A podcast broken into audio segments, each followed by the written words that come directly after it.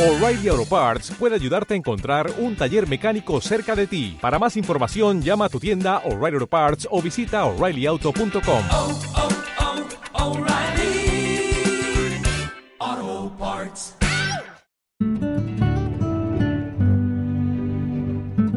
Valientes, serie radial inspirada en la defensa y promoción de los derechos humanos. Producción radiofónica realizada por Íntiva Fundación Fontibón Medios.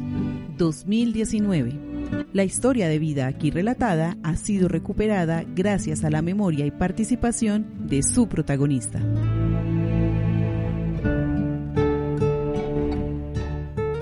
Valientes, capítulo 1.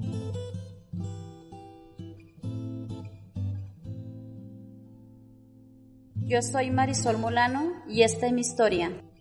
En la mañana 25 de diciembre del 2000 me encontraba con mi hermano en, las labores. Él ordeñaba las vacas, yo preparaba el desayuno. En ese momento yo pues me encontraba en estado de embarazo. De pronto llegó un grupo de personas diciendo que era del Frente 27 de la FARC y que quería que pues le diéramos una novilla para preparar almuerzo para 100 personas y que también querían 10 gallinas, que también teníamos que darle las 10 gallinas. Y lo otro era que ellos se encontraban rodeados por los paramilitares y que necesitaban que nosotros eh, le guardáramos todo lo que eran los equipajes, armamento, para ellos poder eh, pasarse en, como civiles en el pueblo, para que no notaran que ellos eran guerrilleros. Y entonces, pues nos dijeron que por el bien de nosotros teníamos que irnos de la finca, pues si queríamos vivir. Ellos llegaron cuando mi hermano dijo, Pero ¿cómo nos vamos a ir si ya les dimos ganado de todo? Esta es nuestra finca, esta es nuestra tierra. entonces el guerrillero llega y dice, Pero entonces decía, se va o se queda, es su decisión, vivir o morir. Pero ¿a dónde nos vamos a ir si está en nuestra tierra? Este es nuestro hogar. No sé, no me importa, se van o los mato. Prefieren perder al peladito que tiene su hermana adentro. No sé, su decisión, entiérrense, váyanse, piérdanse acá, si los veo acá los mato. Última advertencia.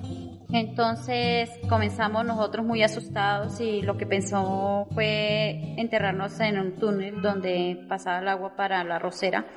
Esos túneles son gruesísimos de metal y pues nos metimos ahí para defendernos de obviamente de los ataques de aviones y ataques de bala porque quedamos bien al centro del túnel, no nos pasaba nada.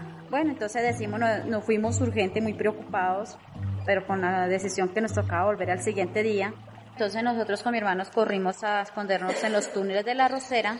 Eso sobre a las seis y media de la tarde comenzaron unos disparos en, en diferentes lugares y familias llorando, gritando, familias lamentos durante la noche.